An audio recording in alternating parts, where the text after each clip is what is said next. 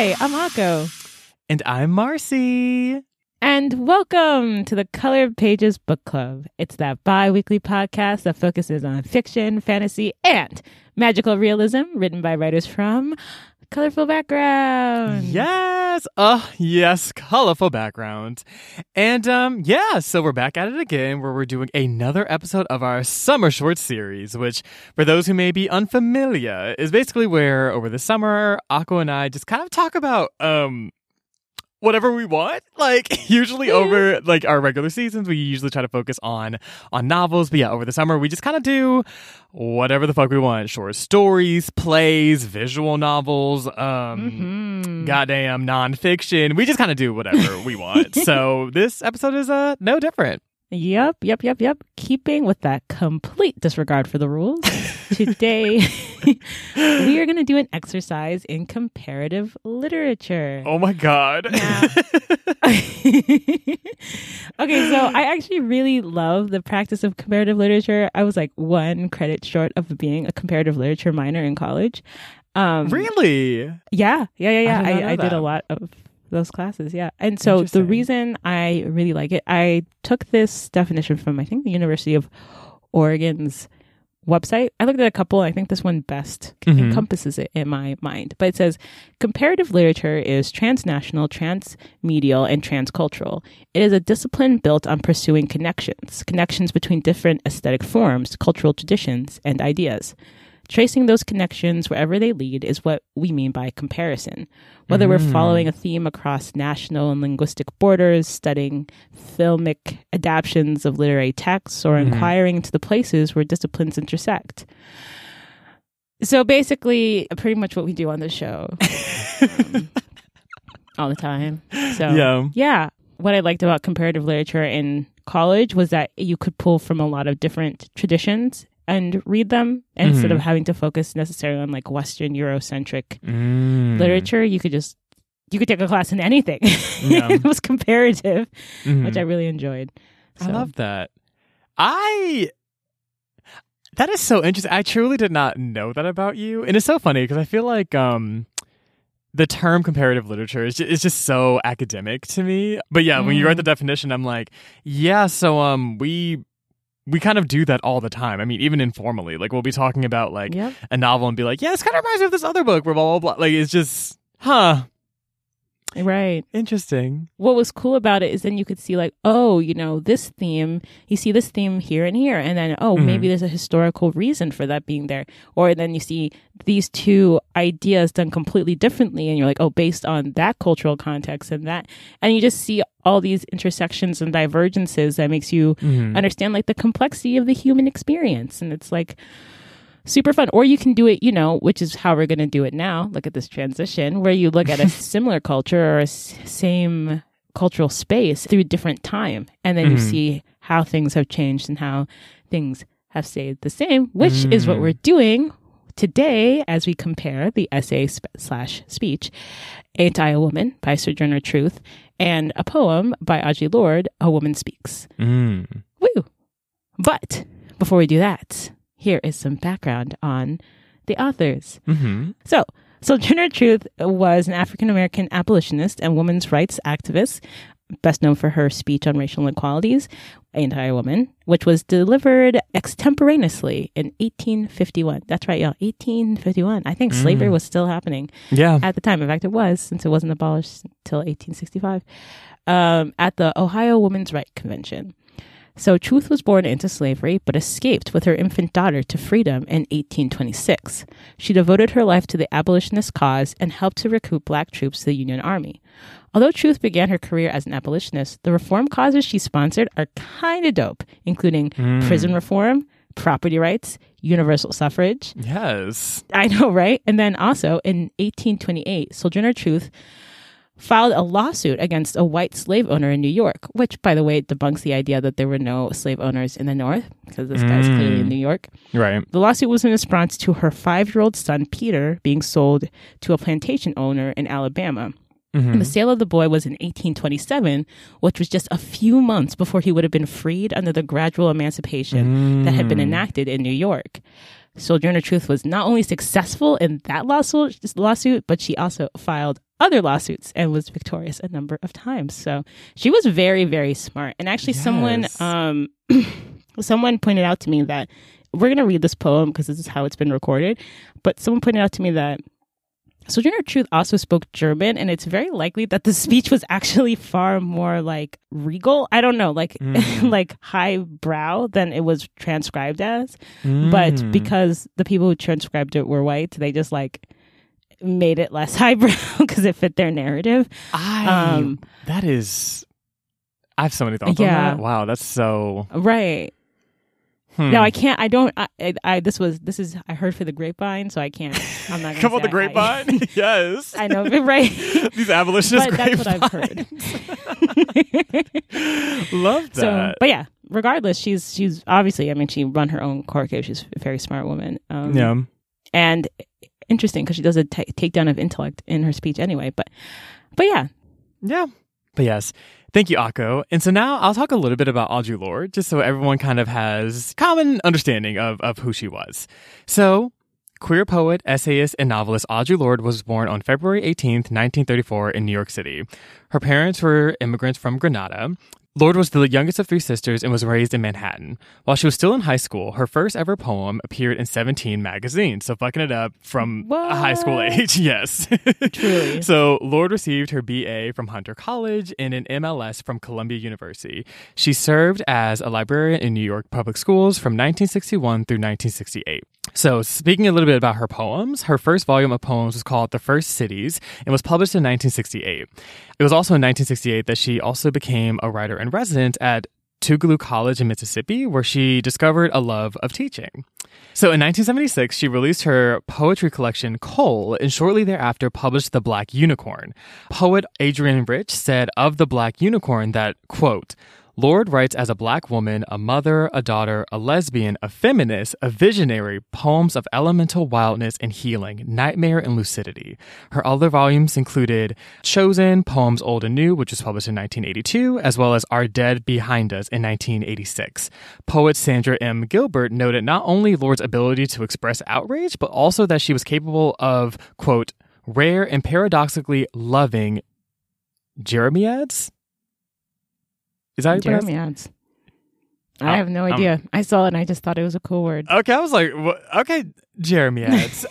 um, So learning new words. you, you learn something every day. But yes, so putting in context what we're going to be reading today. Um, so Audre Lorde wrote the poem A Woman Speaks, which she stated after attending a conference and realizing that black women were misunderstood in the current feminist landscape, or at least the, the landscape at that time. So, so yeah. So anyways, yeah, so Audre Lorde, very, I mean, shit, talk about comparison, clearly was a very brilliant, very brilliant Yes. person. Um, and was just able to speak to like bring through words like just like so many nuanced and incredible experiences that just really touched and really transformed the feminist landscape at that time, but also today. Um, Audre Lorde is still Mhm. lauded as a wonderful visionary of thought and a thought leader in, in many, many respects. And frankly, honestly, I feel Yeah. like throughout my own sort of like gender journey and sort of like feminist understanding, Audre Lorde was definitely someone who I would look to a lot as well. So yeah, this is Yeah. it's very exciting.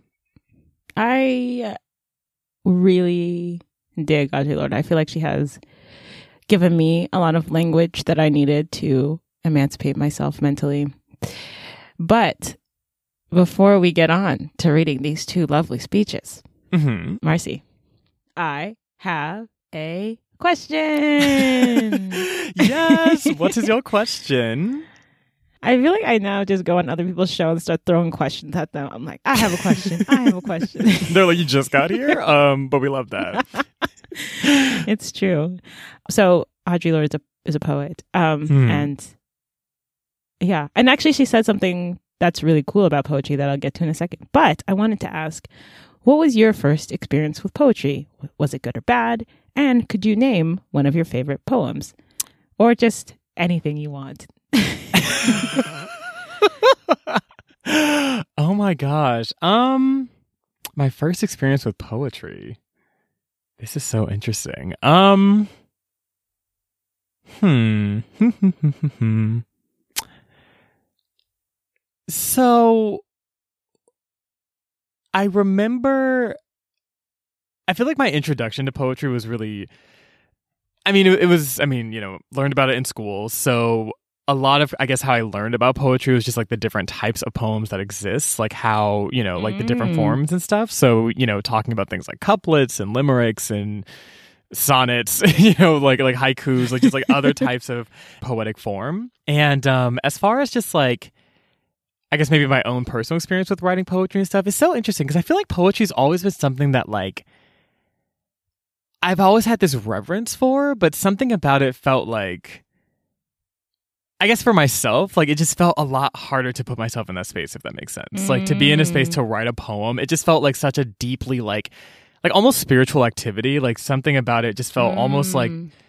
like like transcendental that I was like, I don't know, I feel like like I've written poems, but like I don't know, I always kind of preferred something that was a bit more just like I'm just gonna kind of just be in I don't know a more literal or sort of direct kind of space as far as my writing, um, as opposed to sort of being able to bring together these connections or just like, like kind of play with language in a way that just you know would constitute poetry. And that's the other thing too. I think maybe some of that was just that like it always felt like what was considered poetry and not wasn't simply like oh like did you did you follow this form but like what was the impact of it? Um Mm. and like how how it, it- how it reaches people. And it's funny because actually um i was looking up like a video of audre lorde um, reciting this poem and that was something that she had mentioned like in a separate interview how like a lot of her like motivation for poetry is also just like in, in that human connection piece. So yeah so it's it's something that i've always kind of enjoyed but like more so witnessed than than sort of done myself. I will say so as far as my favorite poem i feel like this is cheating a little bit but what so for context, in 2014, during that summer, I, I lived in New York City, um, doing like, you know, summer intern shenanigans. And a lot should happen that summer. We we could have literally a whole podcast episode. My God, talk about transformation. But one of the things that happened while I was there was that um there was actually a poetry bar called I want to say it was called Nuyorican, and they had Oh, like, yeah. oh, have you been there? Mm-hmm. Oh my god, yeah. So they had um I think it was on Thursdays at the time, like these like poetry slams, and I just remember like people would just come up and just my god, like it was it truly I mean just like the space and like the things that people like the experiences people would bring into the room, it just felt so like Again, it, it, it almost felt like we were like in a cloud or something. Like I was like, this doesn't feel like real Mm. life. Like it's just like just like the energy in this room is so palpable. I just yeah, I I, I always loved like going there and just like I, I feel like that was kind of my first exposure with being like, oh, I'm actually gonna go to this poetry slam and like be kind of brought to another place. And that's something that like I've done sort of like occasionally since. So I Mm. couldn't name a poem specifically, but yeah, just like the experience of like seeing live poetry and just like kind of being in the room and just like there's just something like deeply collective about it. And something Mm. just very just like instantly communal. Um i think also too you know for context as well like i was largely in a room that was mostly people of color you know like a lot of queer and trans representation as well. So you know there was just there was also just like that kind of like shared understanding and like yeah, just like instant community that i just really really loved. But honestly after like reading these poems and like i don't know like talking about it i'm like maybe we can dabble a little bit you know? Like give ourselves the permission to to write Mm. poetry and call it poetry and not like I don't know immediately just be like you know I tried to write a poem or you know girl I was thinking of you know like like there's no need to diminish it you know let's try to Right. try to just do it I'm not sure if that's unique to me but yes How Oh, about you I did ask about your experiences, so it's Yeah. okay if it's unique to you. um, I've always really loved poetry. In high school, I actually did poetry contests. really Um, yeah, I think my classmates didn't really understand why I was so. There's something very ethereal about poetry. I agree with you. Mhm. And there's something that demands an emotional openness Mhm. or it demands that you be sort of vulnerable right Mhm. like it's it's poetry is the least accessible when you don't want to access it right like you Mhm. you you can very easily be like yeah i don't want to engage and it's not like a book where you know i think a book is harder to disengage with when you're reading it because it's it's very it's not ethereal that not in a bad way like Mhm. i feel like books are like earth and poetry's like air like for the elements. Or maybe Mm, yes very that very that. Yeah or- something like that yeah. But it's like just two kind of different elements of human existence. So i always really liked it but i kind of fell off a little bit. Like i haven't done as much reading of it and as much interest in it which is wild because in college i did a lot of poetry related things. Um, Mhm. writing poetry, poetry classes. I think sometimes in academia it can become very academia Yeah. and then it, it can kind of disenchant you a little bit. Mhm. But I, I love what Audre Lorde says about it. I think this is what brought me back to poetry. She says that poetry is not a luxury. It's one of her famous essays, but she writes, Mm. it is a vital necessity of our existence. It forms the quality of the light within which we predicate our hopes and dreams towards survival and change. Mm. First made into language, then into idea, then into tangible action. Poetry is the way we help give name to the nameless so it can be thought. The farthest horizons of our hopes and fears are cobbled by our poems, carved from Mm. the rock experiences of our daily lives.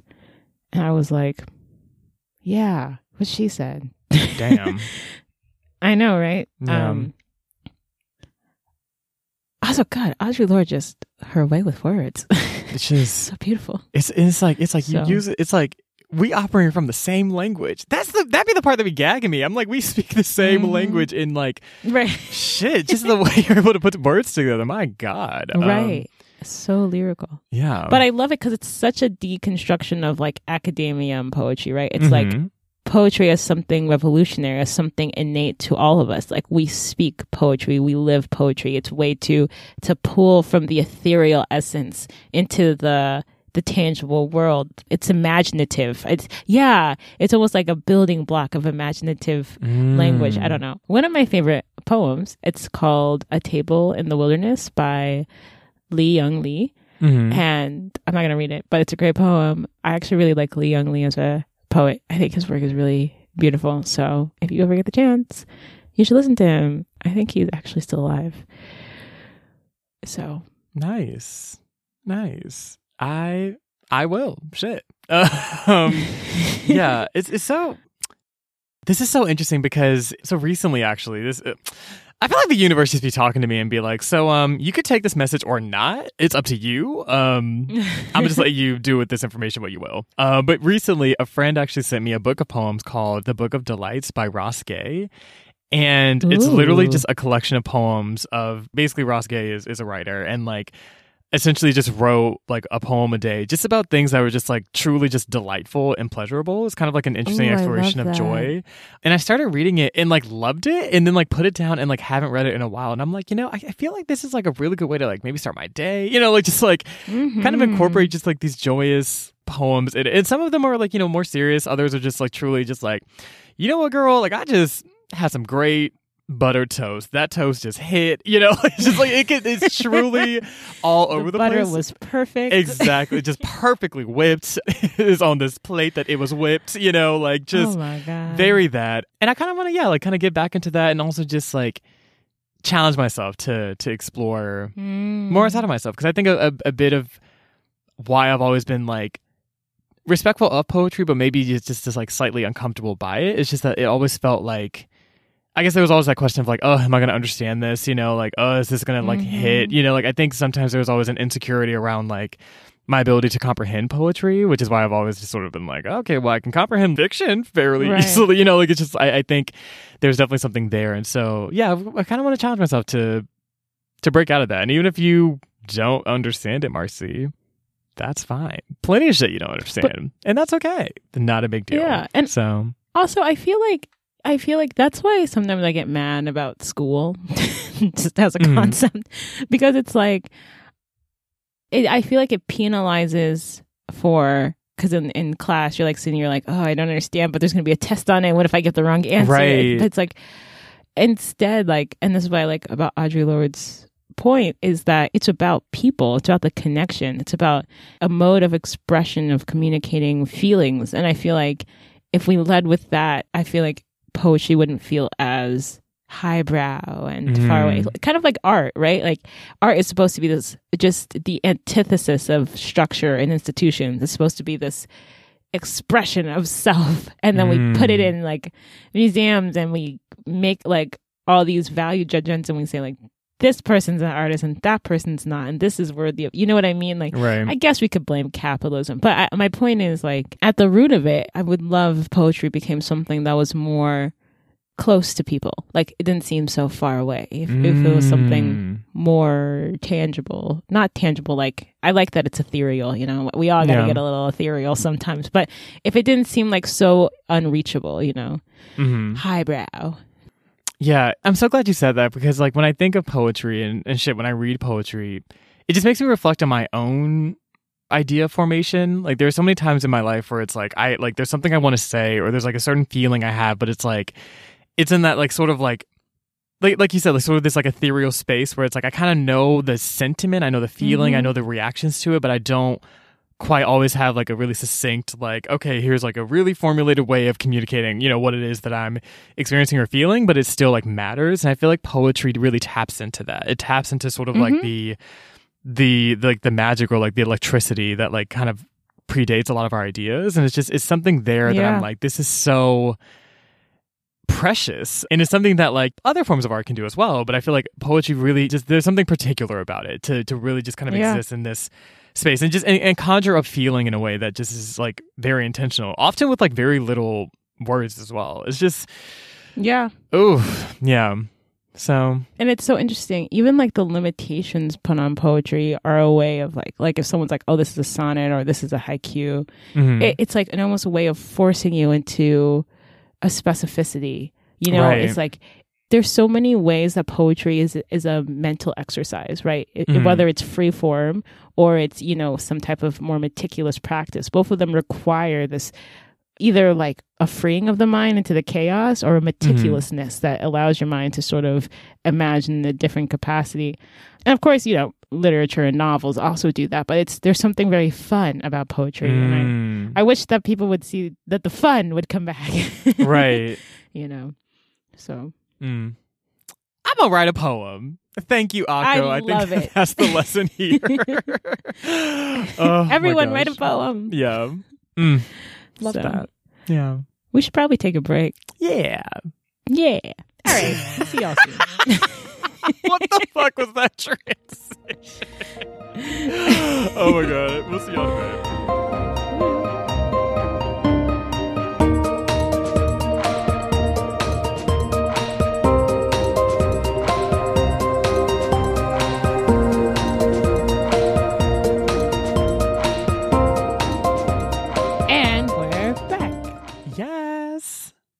Woo. So, real quick. Well, not real quick. In the appropriate amount of time, we're gonna we're gonna read. First, we're gonna start with Sojourner's Truth. Ain't I a woman? Which is not a poem, by the way, everyone. I know we just talked a lot about poetry, but this is comparative across genres. So this is Mhm. actually a speech. Although, you know, it was a speech given on the fly. So there's something to be said about that. And there's poetic elements. So really, Definitely. genres are an illusion. Mhm. Anyway, but then after that, we're going to read, Marcy is going to read A Woman Speaks by Audre Lorde.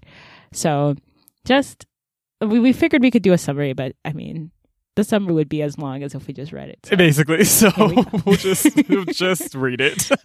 we're just going to read it. So, speech entitled Ain't I a Woman by Sojourner Truth, delivered at the 1851 Women's Convention in Akron, Ohio. Well, children, where there is so much racket, there must be something out of kilter. I think betwixt the Negroes of the South and the women at the North, all talking about rights, the white men will be in a fix pretty soon. What's what's all this here talking about?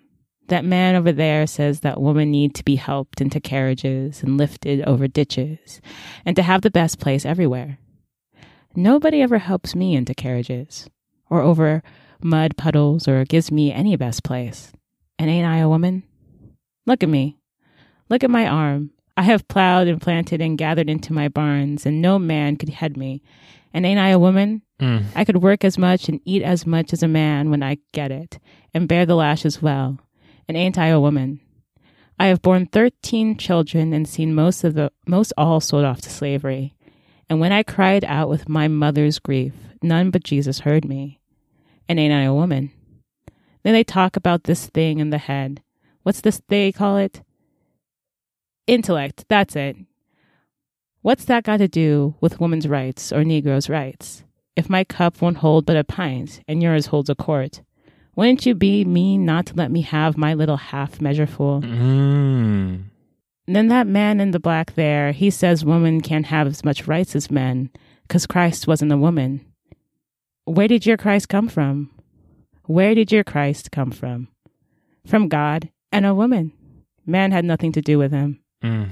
If the first woman God ever made was strong enough to turn the world upside down all alone, these women together ought to be able to turn it back and get it right side up again. And now they is asking to do it. The men better let them.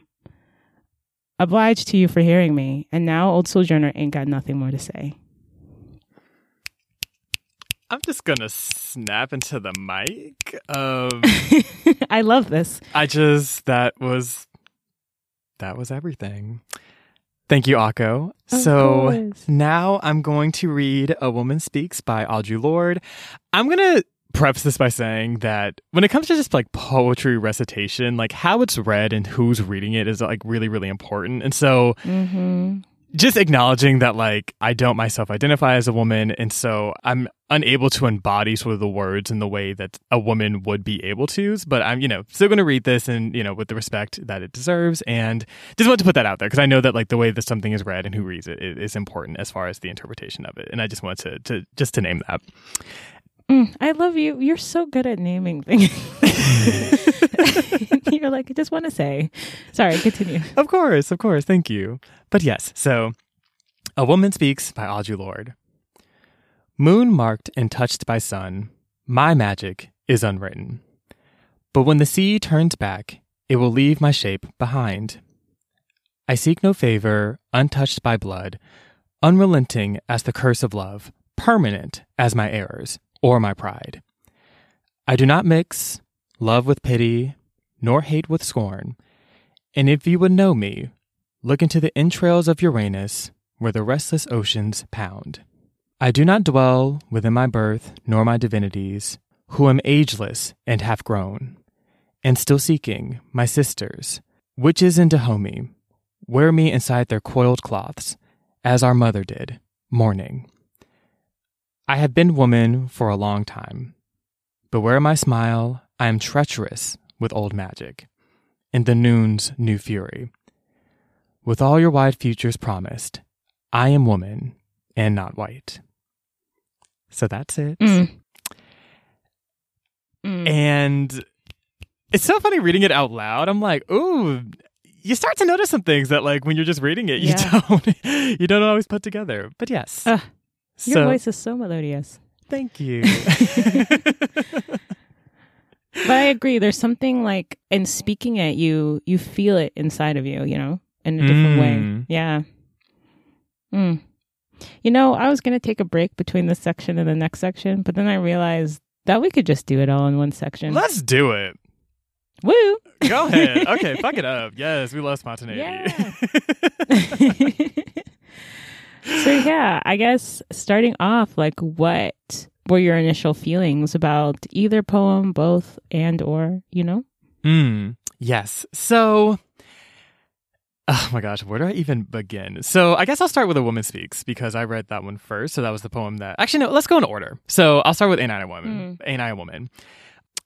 It's interesting because I loved that Truth just very clearly painted just sort of like the incomplete image of the American concept of a woman and like what Mm. like like how white femininity is like often seen as like the only form in which a woman can exist and like sort of any other form of womanhood outside of that is somehow less than or somehow incongruent or somehow doesn't doesn't match and like Mm.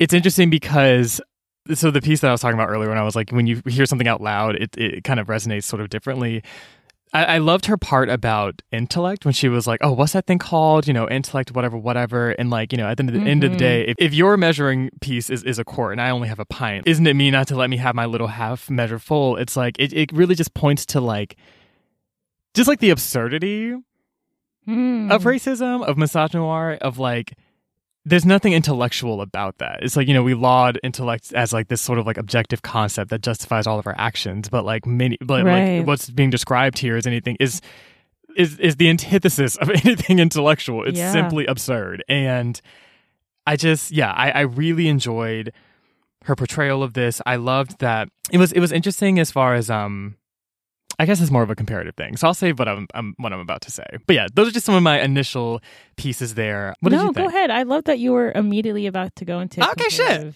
So so it's interesting to me because so reading and and I think a, a lot of this might just be the context. Like I sort of know the context of why Audre Lorde wrote A Woman Speaks, but it's interesting kind of reading Ain't I a Woman because I guess it kind of speaks to sort of like a unitedness among women, like uh, like but specifically between like Mm. white and black women, or at least that's how I read it. Please correct me if I'm if that's completely No, inaccurate. There's a there's a nuance here describing like the experience of black womanhood, but I feel like there's a there's a shared objective here as far as like women's rights. Whereas in Audre Lorde's Mm. piece, yeah, I kind of read it as more of like I mean, she literally said this is speaking specifically to the ways in which like black and white women often are in miscommunication, often because white women are unwilling to to you know like communicate. be, be yeah communicate and be empathetic and understand that like you know there's there's their experiences outside of their own and so it was just very interesting seeing that like as far as like the tone that being said i didn't read truths as somehow minimizing white women's role in the oppression of black women but it was just it was interesting kind of reading the direction that the conversations were going Yeah. felt a little bit different but they still both spoke to very similar dynamics if that makes sense Yeah. so I, yeah. I agree with your reading. I don't think you misread at all. I think, interestingly enough, I think both work are, are political works. Um, right And so, Sojourner Truth in her time period, like 1851, women of across the board don't have the right to vote. And Mhm. there is some solidarity between, I mean, mm, let's see, I mean, but there is some stronger solidarity in that oppression. Whereas Audre Lorde, which is 150 years later, right, when she's writing it in the Mm. late 20th century, Mhm. the solidarity has splintered in a lot of ways, if it ever existed. I mean, there's a lot to be said about the feminist movement actually just being racist as well. Right. at the beginning of the Yeah. 20th century.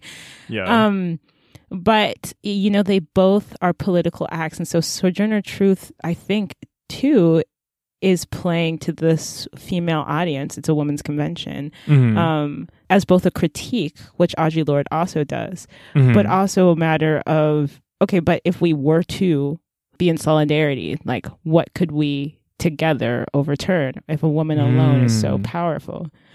I also think what's really cool is Audre Lorde is like is an out queer woman, but there's a queerification even in Sojourner Truth's lines, right? In which if womanhood it, it completely debunks cis normative ideas of femininity, which, you know, cis heteronormative white femininity Mhm. by its definition leaves out black women like Right. and creates them into some we've i mean i'm i'm i'm not a genius other people have written this and by its definition makes black women into an other um both Mm. something exotic but also something of disgust something human as something to be sexually projected on but also Mhm. some a body that can take a lot of labor um Mm. And both of these stories, which are separated by 150 years, express this rejection of that of whiteness as as the definition of femininity, and even Mm. as as womanhood as something more imaginative and expansive than what has been um, given Mm. them, right? Mhm. And I love this idea that intellect. She's like, "What's this thing they're using now? Intellect? You know that even intellect." She's like, "Well, that's word." But see, in a time period where we are so ruled by intellect, like college and SATs and graduate school tests, to Mhm. for someone to be like, "Intellect is younger than the etherealness of our existence that you're Mm. using to define us." Mhm. Um, so I, I love that. I love her use of repetition. Ain't I a woman? It's a rhetorical question that is so demanding. It demands of an audience. Like Mhm. either you deny my womanhood or you see that in this that you have made a mistake of what it means. That you are misguided in your understanding, Right. which dismantles the ideas that you've put forth completely. You know what I mean? Like Mhm.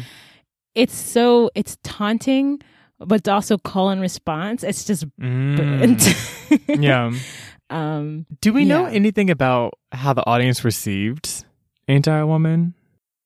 I mean, they must have liked it because these people wrote it down. Yeah, fair enough. I don't know though. That's a good question. Because yeah, that is Um, there is like a especially knowing that this was done. Like let, let me make sure I say the word right. Extemporaneously, yes. Um, Mm-hmm. like someone says some shit like that to you, it's like okay, I I gotta respond. Like I can't. Mm-hmm. There's an urgency there where it's like you really don't like. Like you can't just like overlook this. You can't just be like, oh, what? Like it's like you you there you know like it's it's like I'm I'm painting this entire picture for you. So like Mhm. you either accept it or you don't. And Yeah. if you don't, I mean, what are we doing here? You know?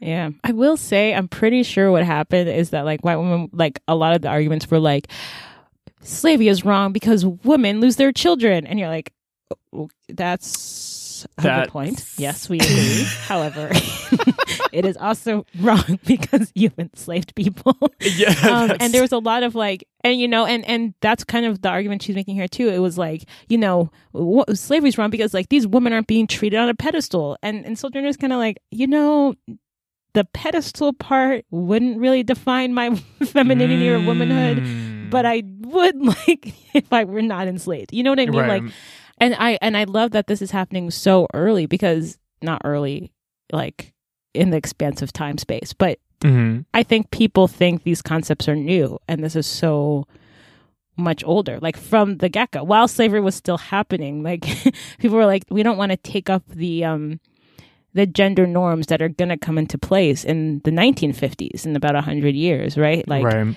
those were clearly constructions and constructions that are younger than again the nuance of the human experience around gender it's it's just such a takedown Yeah. you know yeah. anyway Mm.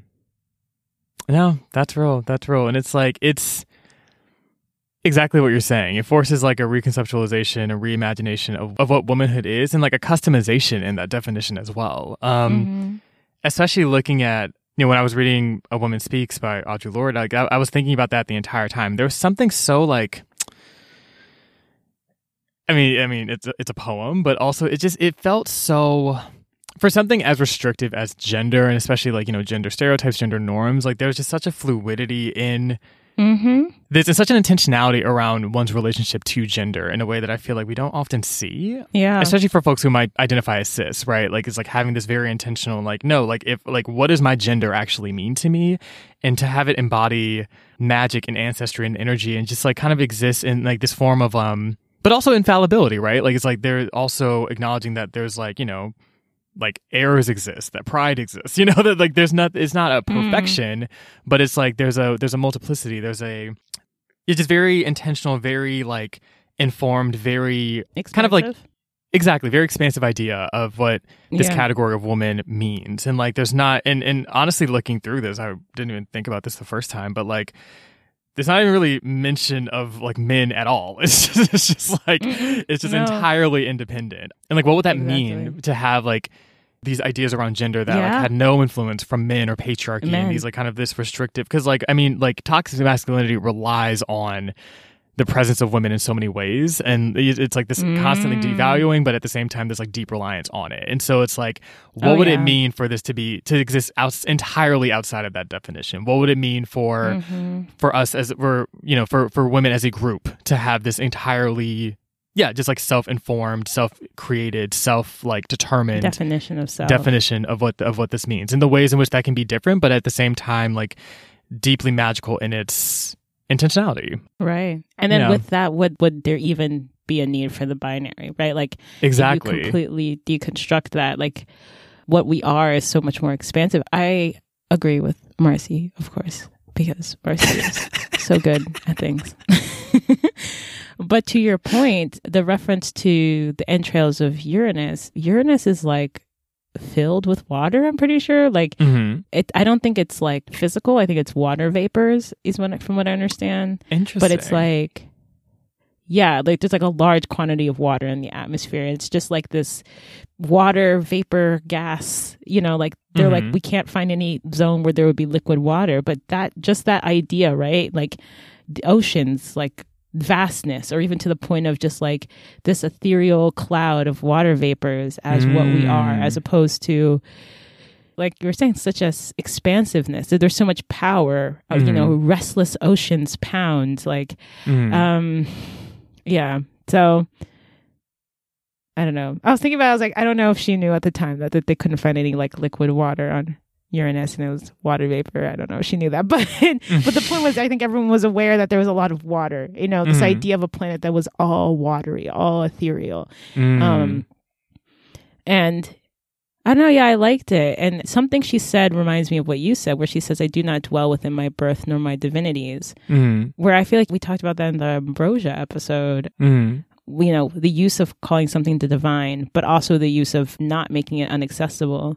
Right. Um, and so it's like, even if I'm divine, which people use as this like over glorification of women, or even if I'm just human, you know, Mhm. I am, and it's something poetic and expansive. Exactly. And, you know, Right.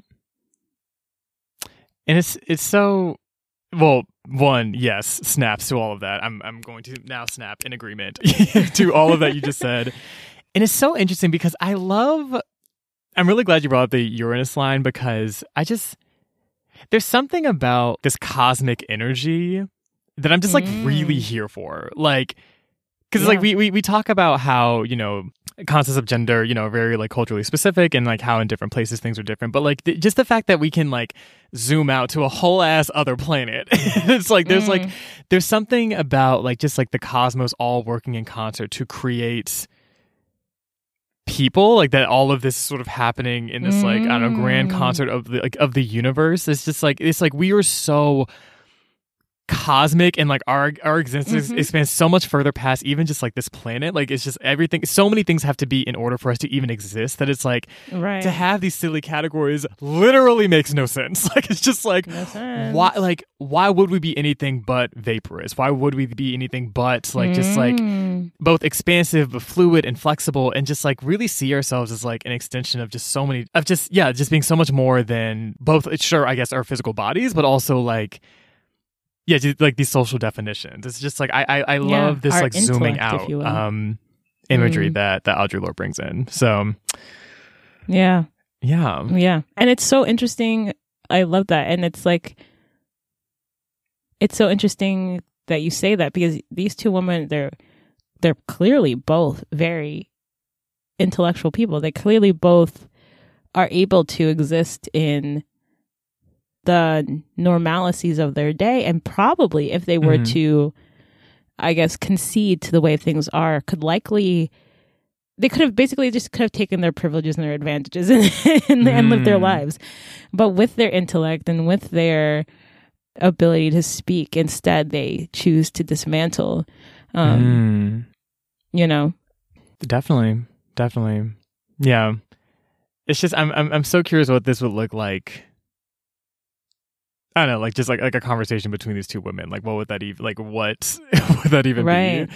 It just makes me think of so much. Also, I just had another thought about um. Ain't I a woman? So it was interesting because there's talk about if the power of one woman could basically turn the world upside down. Like these women could, together could like turn it back right side up, and now they're asking to do it. These men better let them.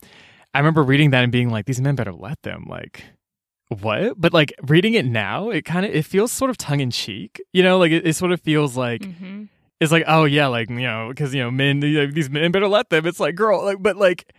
It's like juxtaposing that to like this planetary power of women, like to literally just turn shit up upside down. Granted, I mean, I don't know. I think there's you know a bigger conversation to be had here around just like the villainization of women and and you know organized religion and, and all of that. But even kind of walking with this pair or moving with this paradigm, it's just so interesting because it's like, I mean, girl, like everything that's been described in the speech is such that like it's like men feeling like they need to be in control of something or like these men needing to let anything happen. Is like girl like that but but it's just poking holes. It's just poking holes and like sort of men's self-concept and like feeling like they need to like be powerful or like allow others to do certain things. It's like girl like but we got it though. Like it's like there's so much power that men don't embody in the aggregate as a group that is just like it's just it's just really really interesting. Yeah.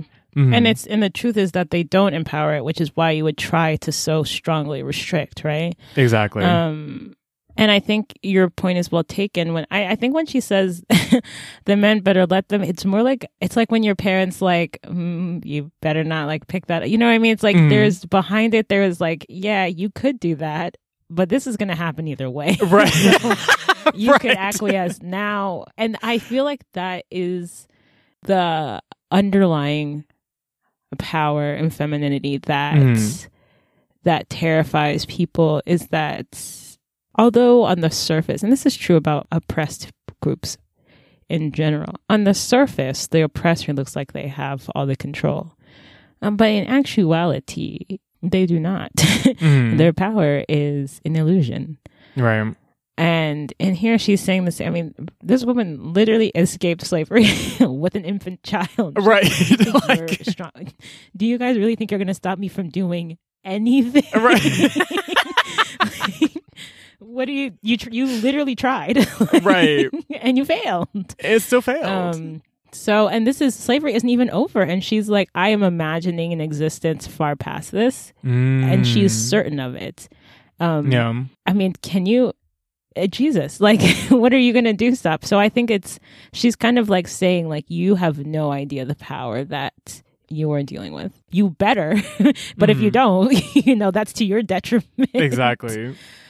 um, and I think Audre Lorde is saying the same thing, and when she's talking about the expansive power of womanhood, but in Audre Lorde, right, is this critique that like, have we, has this feminist movement, has feminism moved to this point of internalizing whiteness, internalizing the Mm. heteronormative cis patriarchy, and so that we're still having this question about what it means um, Right. to be a woman that excludes, in particular, black women, likely queer women. I mean, yeah. she she must be referring to queer women as well, and probably queer folks in general. Yeah. So, anyway, that's yeah. I like that you brought that up because I yeah, good point. Yeah.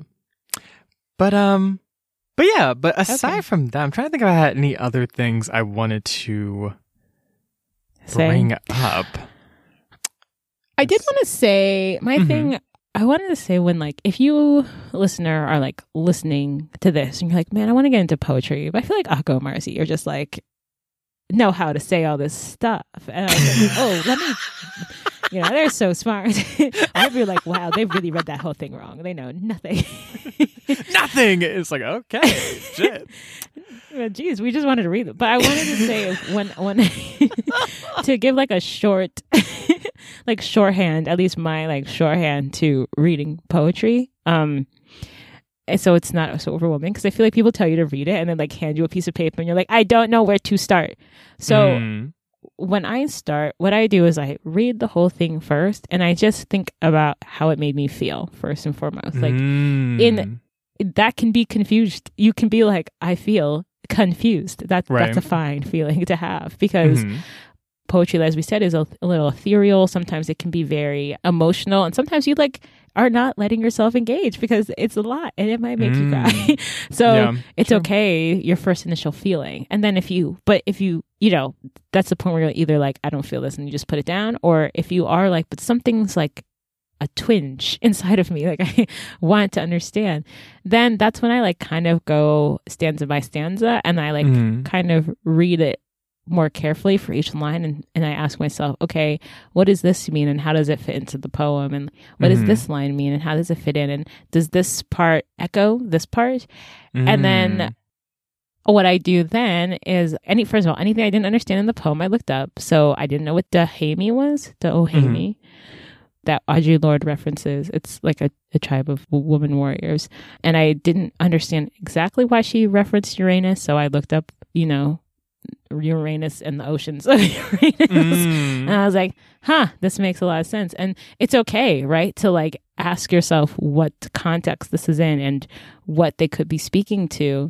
And then Mhm. another thing I do is I look at the poetic literary devices or just literary devices more general. Like Marcy said, there's a lot of irony. So in both poems, well, mm, the irony really is very at the very end of Audre Lorde's, but Mhm. there's a lot of irony in Sojourner's Truths, and, and then I like, okay, what's is there anything oxymoronic? And there there is actually in Sojourner's Mm. Truth. Are are there illusions? Um, there are in, in Audre Lorde's, you know, and then you Mhm. look up those illusions, and they, and that's that's where you see the short words, the short phrases suddenly become expansive. Mhm. Um, you know, yeah. so. And then, if nothing else, just go look it up online. Who's going to stop you? Come on. Come on. Seriously, like who cares? Just Right. it's fine. yeah. and then once you read it, it might ask more questions for yourself. You know. Mm. Absolutely, absolutely. Thank you for saying that because yeah, that is really, really important. And I and I really want to underscore here, like I'm really I I typically do not read a lot of poems. Um so even like throughout this discussion, I'm like, well, I really had a lot to say. Huh. So, Mhm. so girl, why are we not reading poetry? Like clearly it brings up feeling and, and I and and I definitely want to underscore what you said as far as like yeah, just like how did it make you feel? Like what did it make you think of? What images Mm-hmm. did it bring up for you? Like whether they be past memories or whatever the case may be. It just there's something about Yeah. like just like kind of being in that space of like, okay, what did I feel hearing this or reading this, especially like live poetry recitation. If, if reading poetry is intimidating, I also recommend just like watching people recite poetry. Yeah. Um, we can definitely maybe link some maybe some good channels in, in, in the show notes or something. But um, but yeah, because Yeah. like that's also just like a very powerful experience. Something else that I Mm-hmm. like to do too is like I try to like whenever I read a poem, like I, I look at the distinction of the lines. So often, you know, like a complete thought usually isn't just on one line; it's kind of separated in different ways. Right. And so I'm like, okay, if I were to read this, one, how would that kind of change? Like, if I like, you know, rearranging how like the lines are set up, like very much kind of changes the rhythm of a poem. But also, like, Mhm. sometimes it's like just looking at a line just by itself, even if it's like an incomplete thought or like the middle of a thought or the end of a thought, like just looking at like, okay, why did this person like? Why is this part Right. by itself? Exactly. Why is you know like it's like for example I'm looking at a woman speaks right now and like you know it's like I seek no favor that's one line and then untouched by blood is a line underneath it but it's like part of the same thought and it's just like Mhm. well, why like what is the utility of this and granted I'm not saying you got to go line by line and be like oh blah blah blah but like if there are certain pieces that are really resonant to you there's something maybe like the poem brings up a feeling but you're still trying to parse it out I think that's also a useful technique just to kind of like yeah. you know really take the ideas line by line so yeah. yeah. And it's supposed to be, it's like a puzzle. It's supposed to be fun. You know, it's supposed to be like you searching for meaning. And people can be like, well, all that meaning's not in there. You're like, okay, well, all that meaning's not in a lot of things. We do it anyway. You know? exactly shit um, and it's supposed to, it's supposed to maybe force you to not read things linearly, you know? It's force- Exactly. force you to sit. And it's, so it's a fun endeavor. Like if you're scrolling through Instagram, then you might be you'll stop one day and be like, you know, instead of scrolling, I could read a poem. It's the exact it's the exact same time suck. But you know, Right. so if you get to the end, you're like, that was meaningless. You're like, okay, well, it wasn't any more meaningless than Instagram. exactly, exactly. So, So yeah, But, yeah, um, poetry is. I am, Akko. I just want to thank you for conceptualizing this episode, this poetry comparative literature piece. Like this whole episode was Akko's idea, and I just really want to thank you because it's like, you know, coming Oh, into it, I was like definitely like a little. I mean, not like I'm not like full blown nervous, but I was like, okay, I'm a little more. You know, I, I feel like I'm kind of stretching myself a bit more in doing this kind of episode, and I and I feel like now I'm like, wow, like there's so one just so many insights from the conversation that we had that I'm leaving with, but at the same time also just like just like a deeper appreciation of like poetry as a medium and me being like, yeah, like let's like dabble in this more. Like let's not self yay. disqualify. So yeah. Ah. But um Marcy, uh, I bet your poetry's gonna be great. I'm so excited. thank you. Well, if y'all, you know, I don't know if you now want to read poetry, seriously, just send us a Twitter message on a, a Twitter message, a DM, um, post us on Twitter, um, um, a status on Twitter? Um send us a carrier pigeon on Twitter at um the at the color pages, and you can also see us on Inst- Instagram at these color pages. And we have a link tree that you can look at to see what books or poems or plays or visual Come on. we're reading. Yes. Mm-hmm. We have an email, thesecolorpages at gmail.com, and a website, thesecolorpages.com. So check us out, you know, see what we're up to, tell us what you think about our beautiful transition. my gosh, love that. Yes, and of course, if this show brought you any love, light, delight, mm, boom, right there. What was that? Poetry. Ooh. See, we already started the journey. Yes. So, wherever you're listening to this podcast, if, it, if you felt any of those things, because again, it's about feeling, leave us some love wherever you're listening to this Yeah. podcast, which, you know, could be Apple Podcasts or not. Totally fine. But yes, we love a comment. We love a rating. We love a little review. You don't have to even do all Mhm. three. You could do one, maybe two, all three. We don't, we just, we- Yeah. you know what? Any, whatever floats your boat up in here in the Color Pages Book Club. Also, if you know of anyone that you're like, you know what you need right now? Abolitionist feminist poetry. Like, Ooh. actually, you know what? Y'all whole contact list. Just send them this episode because, like, this just needs to be out here in the world. But in, in, all seriousness, if you know anyone that like would really enjoy this episode or really appreciate the perspectives brought up, absolutely send them this episode. Um, Mhm.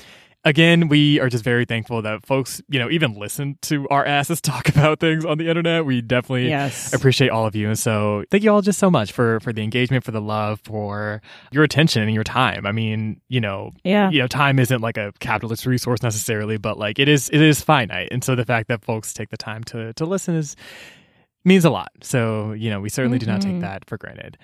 As far as our next piece of the summer short series, um, we are actually close to wrapping up, but our next short story will be The Pain Tree by Olive Senior And so we'll be talking about that. It's not going to be like, oh, we're going to read three short stories and then like two of them are. Uh, one, we're going to read one short, one. And we're talking about One. because we Yep. are tired. So, yes. but between.